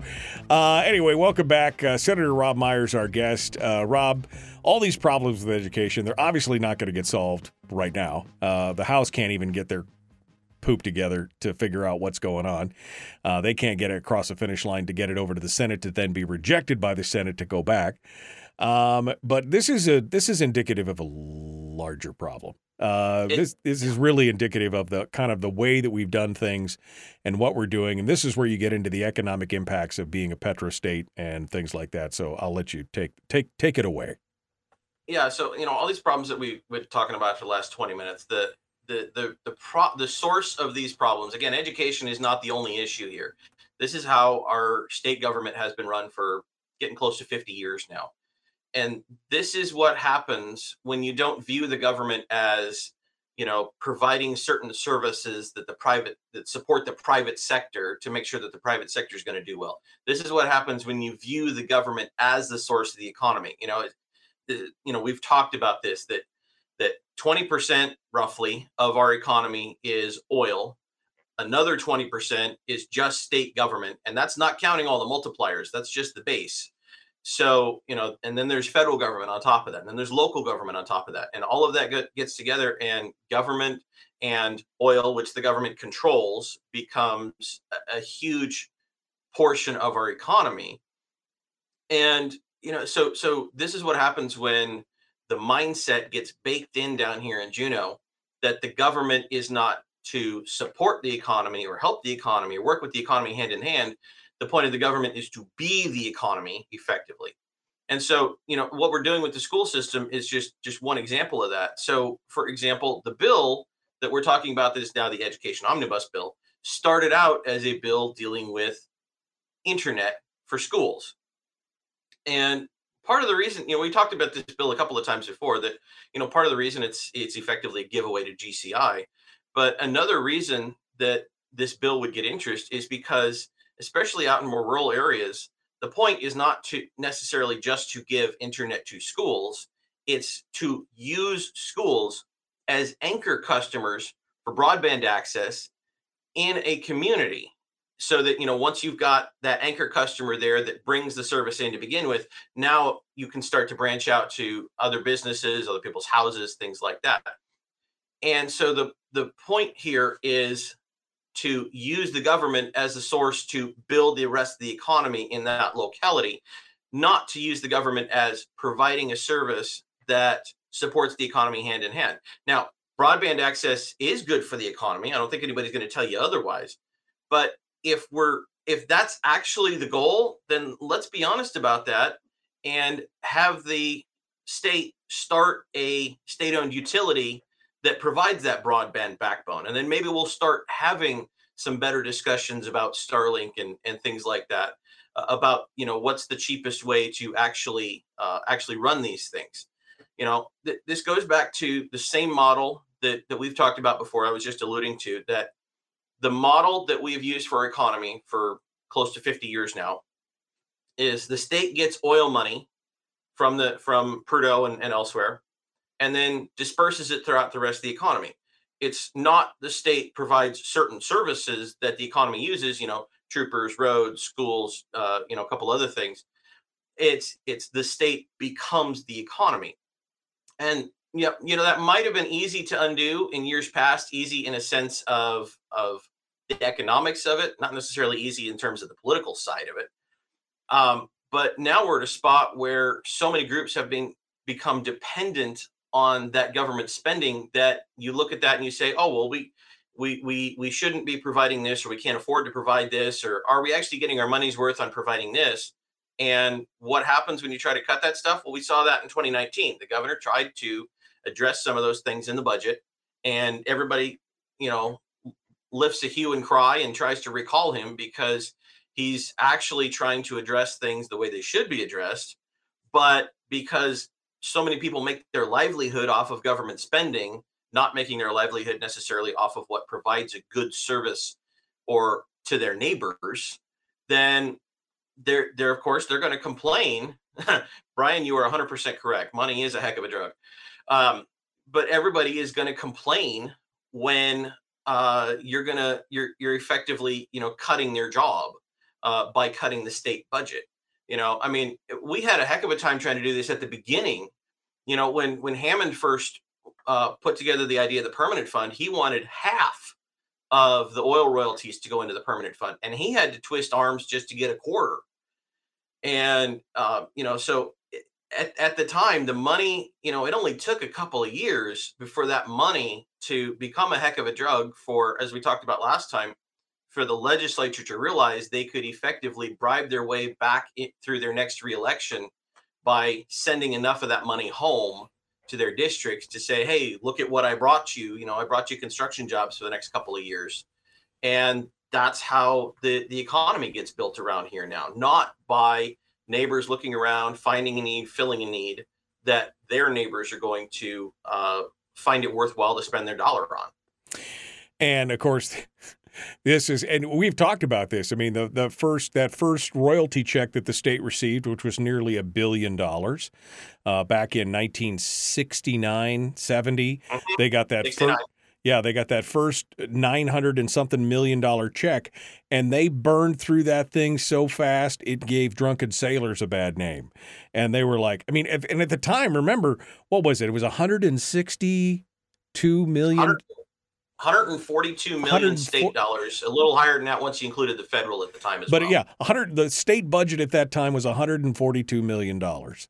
142 million dollars and today we are spending 5 billion dollars plus on the same state budget.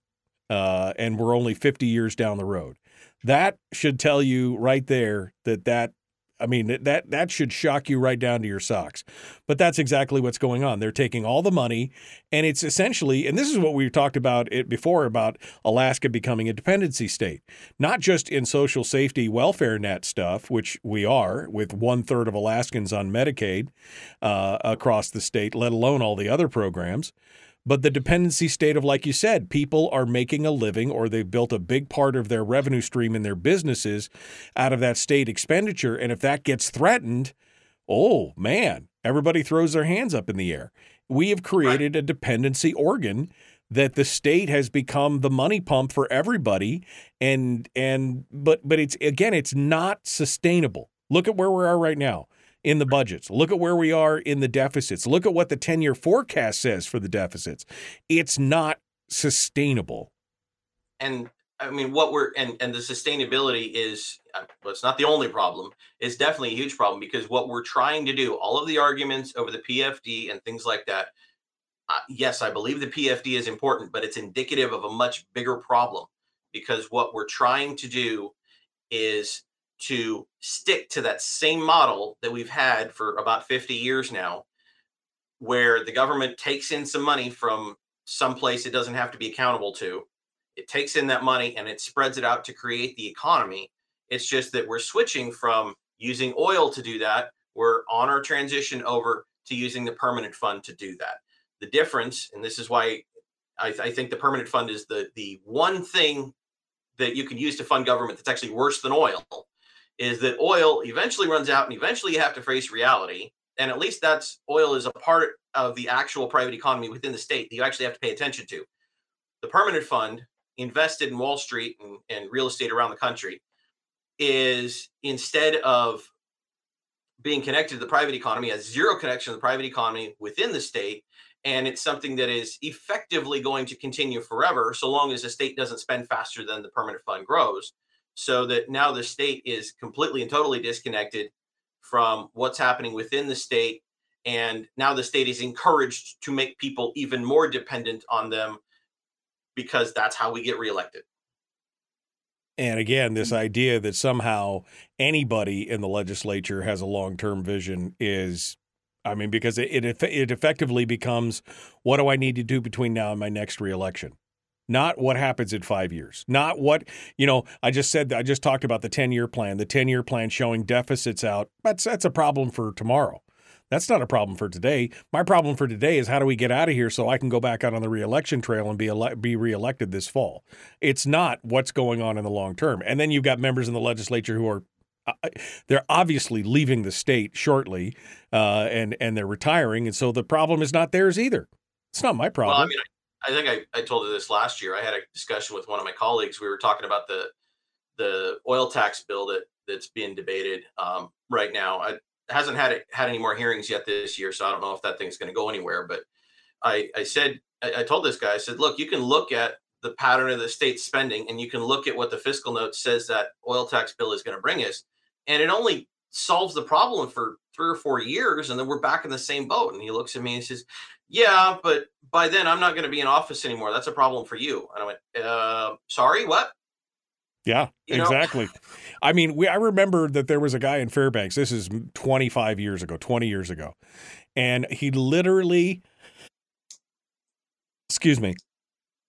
He literally made a comment when I asked about something about the long-term outlook, and he literally made the comment of well, I retire next year and I'm moving to Florida. So that, that really doesn't affect me kind of thing. I mean, that was this was an off the air kind of candid comment and I'm just like if that's the idea that we're going to get ours while we can and then leave the state and leave you guys holding the bag, which was kind of the implication of the tone of the conversation. I'm just like we've got to get a better caliber. We've got to get somebody in there who who actually understands that and is thinking more about the long term consequences instead of just what's going to happen in the next election cycle. Um, and unfortunately, here we are 25 years later with exactly the same problem, and it can, and it's getting worse. It's that's the problem is that it's getting absolutely worse. Robb Myers is our guest. Uh, we're going to continue here in just a second. Um, and uh, I think if, if, if you, Robb, you want to talk a little bit more about some of the lessons learned from petrostates and what can we do, and then I know you've got some bills. We'll let you uh, summate here in the next segment. We'll get everything done. Robb Myers is our guest. The Michael Duke Show, common sense, liberty based, free thinking radio. Back with more right after this.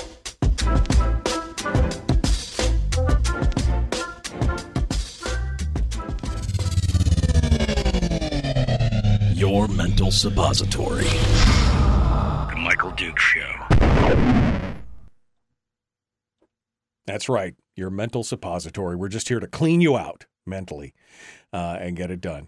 Um, yeah, I mean, it, it's astonishing, Robb. I mean, because there are people in the legislature in the past and even to this day who you know in two years, maybe, they're they're going to pull the ripcord and they'll be gone. They're, I mean, some of them are only spending half the year here already anyway.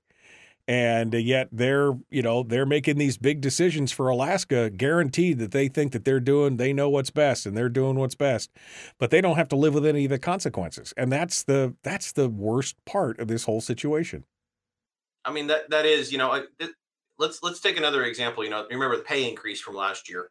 Um, you know, my, eh, the the whole brouhaha over that. My biggest issue with that pay increase was not was was the fact that you know they sold it on well it's to get more effectively to get more people like me in the legislature to get more people that are younger and we're raising a family and you know we're kind of more in the prime of life rather than having guys that are either you know fresh out of college and politics is their first and only job or getting guys that are retirees to come down here and i'm like well, that's a laudable goal, but what you're doing with this pay increase is not actually going to do that. What you're doing with this pay increase is you're taking people like me who have a day job outside of this place and are still connected to the private economy, and you're trying to give us enough money to encourage us to actually quit our day job so that we can actually just live on the government salary and I don't have to uh, worry about the private right. economy in in my real life. You know, right. I, I, think that for for myself, you know, that's one of the things that keeps me grounded is when I get out of this place in May, I got to go home and go answer to a bunch of angry truck drivers and say, "What the heck did you do down there?" Right, right. No, they want again. It's a divorce, right? It's a divorce from the from the private economy. They don't want entrepreneurs and people who are, you know, got regular day jobs. You and Shower and some other people down there who actually have a, a real job outside of this. Uh, they they want to say, here, just take this, take this full carrot and go. And now you too are fully dependent on the government from now on, uh, and uh, have got a vested interest in keeping the gravy train rolling uh, from now on because you know if you don't then you got to go back to work and you now you've been out of the private sector for five years or six years or seven years and you know what are you going to do now? You got to get reelected because otherwise you got to go back to to working the job the job or whatever. It's uh-huh. it's it's uh, it's astonishing. The the thing is is that what nobody sees and you just t- touched on it when you said you talked to one of your colleagues about this is that everything that's being offered is a short-term solution the taking of the PFD, the taking of the PFD is a short term solution because once they consume all of it, there's nothing left. Now, their choices then are to overdraw the PFD or to uh, to institute a tax, which they've all said, "Oh, we couldn't have a tax. That would be that would be wrong." But I can already again, I can already hear it. You Alaskans need to really pay your fair share. You've been getting a yeah. free free rides die hard. You need to pay your fair share. Well, you know, and that's the thing is that what you're right that that we're heading down the road where we're going to have a tax. The PFD is going to go away. We're going to have a tax. I don't know what kind of tax that may be because we're looking at you know six, eight, ten years down the road, most likely, um, and it's really going to depend on who's in office. You know, we could end up with an income tax, which is going to have a detrimental effect on uh, the the economy as a whole. Um, even though it would tie the government a little more closely to the private economy. Um, you couldn't end up with a sales tax. You could end up with an oil tax, which in my mind is just adding gasoline to the fire, trying to cure the hangover with a with a shot of vodka. You know, take take your pick. That dependency on oil taxes is what got us into this mess in the first place. Right. You know, so to say, oh, we're just gonna we're just gonna tax oil more, or we're gonna tax mining, or you know, pick another natural resource. I'm like, well, that's just that that's doubling down on the same losing bet. But that is, you know, Well, that that's- is a distinct possibility of what we have. Well, that and that's why it has to be a holistic approach. That's why it has to be everything. You know, Correct. Um, mineral taxes. Hell yes, we should be talking about that because it's a finite resource and we're getting nothing essentially at this point. Uh, oil taxes. Sure, there's money left on the table, upwards of half a billion dollars left on the table there. I think you know even somebody oil and gas guy like Keithley says four or five hundred million dollars not a problem, but it's not the full solution. Because if you don't fix, this is the thing. If you start with a spending problem, you keep saying it's a revenue problem, but you start with a spending problem and you keep going, and then you quote unquote fix the revenue problem. Um, the problem is still going to be there. The problem is still the spending problem. It doesn't matter how much revenue you throw at it, there will always be a spending problem. If you're spending every dollar and more, that's a problem. If you got a tapeworm and it's starving you because it's eating so much, and you decide, well, I'm going to fix that by eating more, that doesn't fix your problem. Yeah, no, exactly. And that's exactly where we're at. Okay, we're going to talk about some of the bills that Robb's got coming up, including his bill on nonprofits and more. Uh, we're going to jump back into it. Uh, the Michael Duke Show, common sense, liberty based, free thinking radio. Uh, please like and share.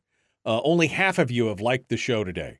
Only half of you. Now, I know some of you are in Juneau and you can't like the show because you don't want me to see your name.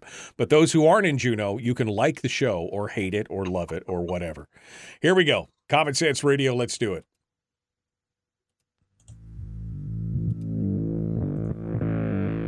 Public enema number one. Oh, wait, sorry. Uh, enemy. Public enemy number one, which uh, makes more sense. On the other hand, he's a little bit of a pain in the uh, Michael Duke show. Uh, what? What? That was just gross.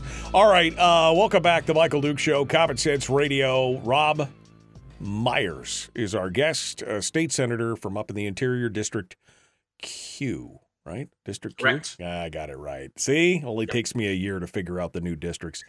Uh, all right, so we uh, we're continuing on now. We were talking about petrostates. We're talking about education, the divorcing of the public and the private economy, and yada yada yada. Any final thoughts on that, Robb? But I know you've also got some other bills you want to talk about, including the uh, your latest bill, which is about nonprofits. So uh, I'll let you uh, I'll let you go here. What do we got? Yeah, so uh, we, we put in this bill uh, this year um, in uh, connection with uh, Representative Frank Tomaszewski.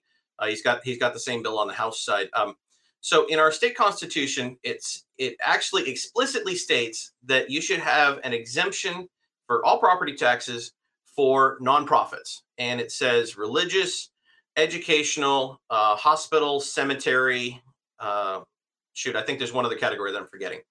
Um, and then in statute, we have that same exemption, just kind of laying out some more details about it. You know, it, you get two sentences in the Constitution, you get three pages in the statute book. Okay. Well, we've been having this problem. It seemed to start in Fairbanks about six years ago or so, where the local property tax assessor, um, you know, maybe they're kind of along the same lines of what we we're just talking about, having a, a spending versus a revenue problem, is looking for more revenue and they decided to clamp down on this nonprofit property tax exemption as a way to get it. So, as a couple of examples, uh, we had a church in Fairbanks that uh, they told them that you have too many trees on your property. The trees are not directly related to your religious mission, so we're going to tax you on the trees on your property. Or, alternately, if you plow those trees down, you now have a parking lot and your parking lot is too big for the size of your building by our judgment. So now we're going to tax you on the parking lot that you just plowed over the trees so that we didn't tax you on the trees. Kind of a darned if you do, darned if you don't situation. The food bank a couple of years ago had a fundraiser one day in their building. They were doing a silent auction type type situation. One afternoon, they do this every year. They've been doing it for 20 something years and the assessor says fundraising is not part of your core mission. Your core mission is giving away food. Fundraising is not giving away food. So we're going to yank your property tax exemption on your building because you held a fundraiser inside of it. This is all kinds of screwed up. And you know that's just a couple of examples. There's more. And over the last interim, we we started doing some digging, and we were starting to realize that this wasn't just a Fairbanks issue. Um, we were starting to realize that a lot of the direction for what was going on, so for example, training of of the local assessor and stuff, was coming down from the state assessor. And the state assessor was providing some of this this guidance and we're kind of putting some feelers out around the state. We're realizing that you've got a couple of um, other places that are having similar problems. Uh, we found one in kenai uh, down in kodiak. There's actually a lawsuit going on over this stuff. And so we're tr- we put together this bill it's sb 167 to uh, clarify what we're doing and that that no, you actually have to not just say you have a property tax exemption for nonprofits. You actually have to make it work. You can't just clamp down on these guys, uh, you know, and find every stinking little loophole. You know, there's there's a phrase in there that says it's it's exempt if it's exclusive use, and they have taken that exclusive use phrase and turn it into a bludgeon against these nonprofits. And so we're we're working on trying to get hearings for these bills in both the House and the Senate. Um, I can't remember the Frank's got, like I said, Frank has the same bill. I can't remember off top of my head what the number is, um, but we're trying to to put these together to say, no, if you're going to have an exemption, you have to have it so it's workable. You can't. The the only thing worse than a tax with exemptions is a tax with uncertainty. And with all of this uncertainty and where the the assessors can weaponize it, we have a serious problem. Now, the one piece of good news is that the state assessor, who seemed to be causing a lot of these problems, Oh, which by the way, we asked him in a meeting a few months uh, a few months ago. Hey, when did you come into office? He said, "Oh, about 2018." And we're like, "2018? That's about when these problems started." Funny how that works, you know. Um, so the good news is that the state assessor quit a couple of weeks ago. He's leaving state. Um, we've got some feelers out with the administration to see, um, you know, who the the person replacing him is going to be. We haven't haven't heard anything back yet. Um, but but we're keeping an eye on that. But we're you know th- this bill that we've got is you know on the out outside of it it looks a little scary because there's like five different pages and we're we're making some changes. But really, what we're trying to do with the bill is to just say, look, everybody was happy 10 years ago with the way that this was going. We're trying to write a bill to put us back to practice from 10 years ago. So they can't use this exclusive use bludgeon. Right uh, against the nonprofits. Well, because that's the thing. It's a big surprise. All of a sudden, you come in and say, "Oh, by the way, your tax exemption, we just yoinked it. Sorry." You know. And if you don't like it, sue us. And now, call me crazy, but I'd rather have the food bank spending their money on handing out food rather than have the food bank spend their money on a lawyer. Yeah. Exactly. I mean, it just makes no sense. But that's the threat, right? The threat is always the bludgeon of government with government money behind it. And if you don't like it, you could sue us. Good luck with that you know, kind of thing. Uh, and yeah, I've heard plenty. Those are two stories. I hadn't heard those two stories, but I've heard three or four other stories. I've gotten some calls on this coming out of Fairbanks where the assessor is just basically going down and just beating down nonprofits left and right uh, for whatever they're doing. And this sounds like some of the same ridiculous stuff. There's a town in Ohio, 8,500 people, and they shut down one of the churches there because they were feeding people and giving people places to sleep uh, when it got cold and the homeless there and they said well you're not you're not zoned for that so sorry. We're shutting you down. I mean it's just like I, am sorry but that's what a church is supposed to be doing in my book. Yeah, exactly. I mean this is and that's why they're supposed to receive this nonprofit status is because they're supposed to be giving back to the community and instead it's like no sorry. And the idea that somehow the food bank trying to raise money to do its mission to do its job is uh-huh. not is not compliant with the overall mission of the that is some that is some pretzely mental gymnastics to make that work there and uh, oh, yeah. yeah. somebody needs to lose their job over that i mean the, the mayor should be stepping into this but the mayor's just not impressive at this point we've yeah so some other people you know who know more about this than i do have been trying to address this at the local level for like I said, five, six years now, and it hasn't been going anywhere. And now we're finding out that it's it's a much broader issue that that you know it's happening around the state. That some of it is is happening at the direction of people in state government. It's like okay, now we need a statute fix. This is yeah. a legislative matter. Now. Yeah, we got to fix it at this point. Uh, all right, we're down to the last uh, three and a half, four minutes here. Anything else? What else are you working on, uh, uh Robb? What should we be talking about? Well, uh, well, I've, I've got another bill that's actually getting a little interest. Surprisingly, I'm getting interest from business groups and and labor unions uh, on the same bill. How rare is that? Um, but I've got a bill dealing with occupational licensure uh, that we hopefully can get a hearing on sometime here in the relatively near future. So I know uh, we, you know, we've got just a couple minutes left, so we can't get too far into it. Um, but basically, the concept is before you institute a new uh, license or you uh, have a major change in scope of practice for an occupational license, it would go before this nonpartisan, non-political review board that's buried over the administration to actually tell us if there is actually a problem, if this is actually the correct solution. If you uh, if you have a problem, can you fix it with something less restrictive than a license, or maybe this isn't actually a problem. It's just people telling scary stories. Right. So that's uh, another another one that we're working on. Occupational licensing is a pet peeve. I don't know if you knew that about me, but it is a pet peeve.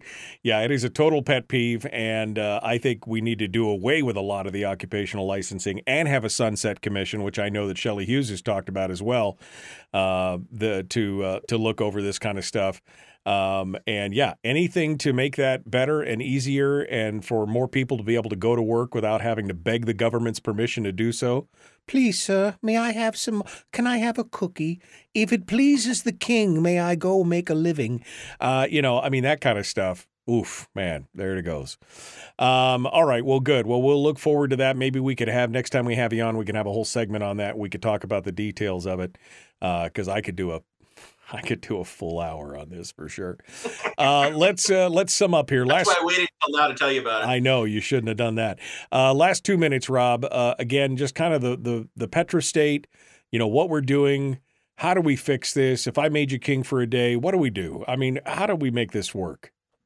I mean, ultimately, what's going to have to happen is you have to have a way that the state cares about the economy that the people care about what the state's doing because you're not going to have you're not going to stop talking about inputs and start talking about outputs until the people of the state start caring about what actually is being spent and whether or not we're getting the best ROI for it.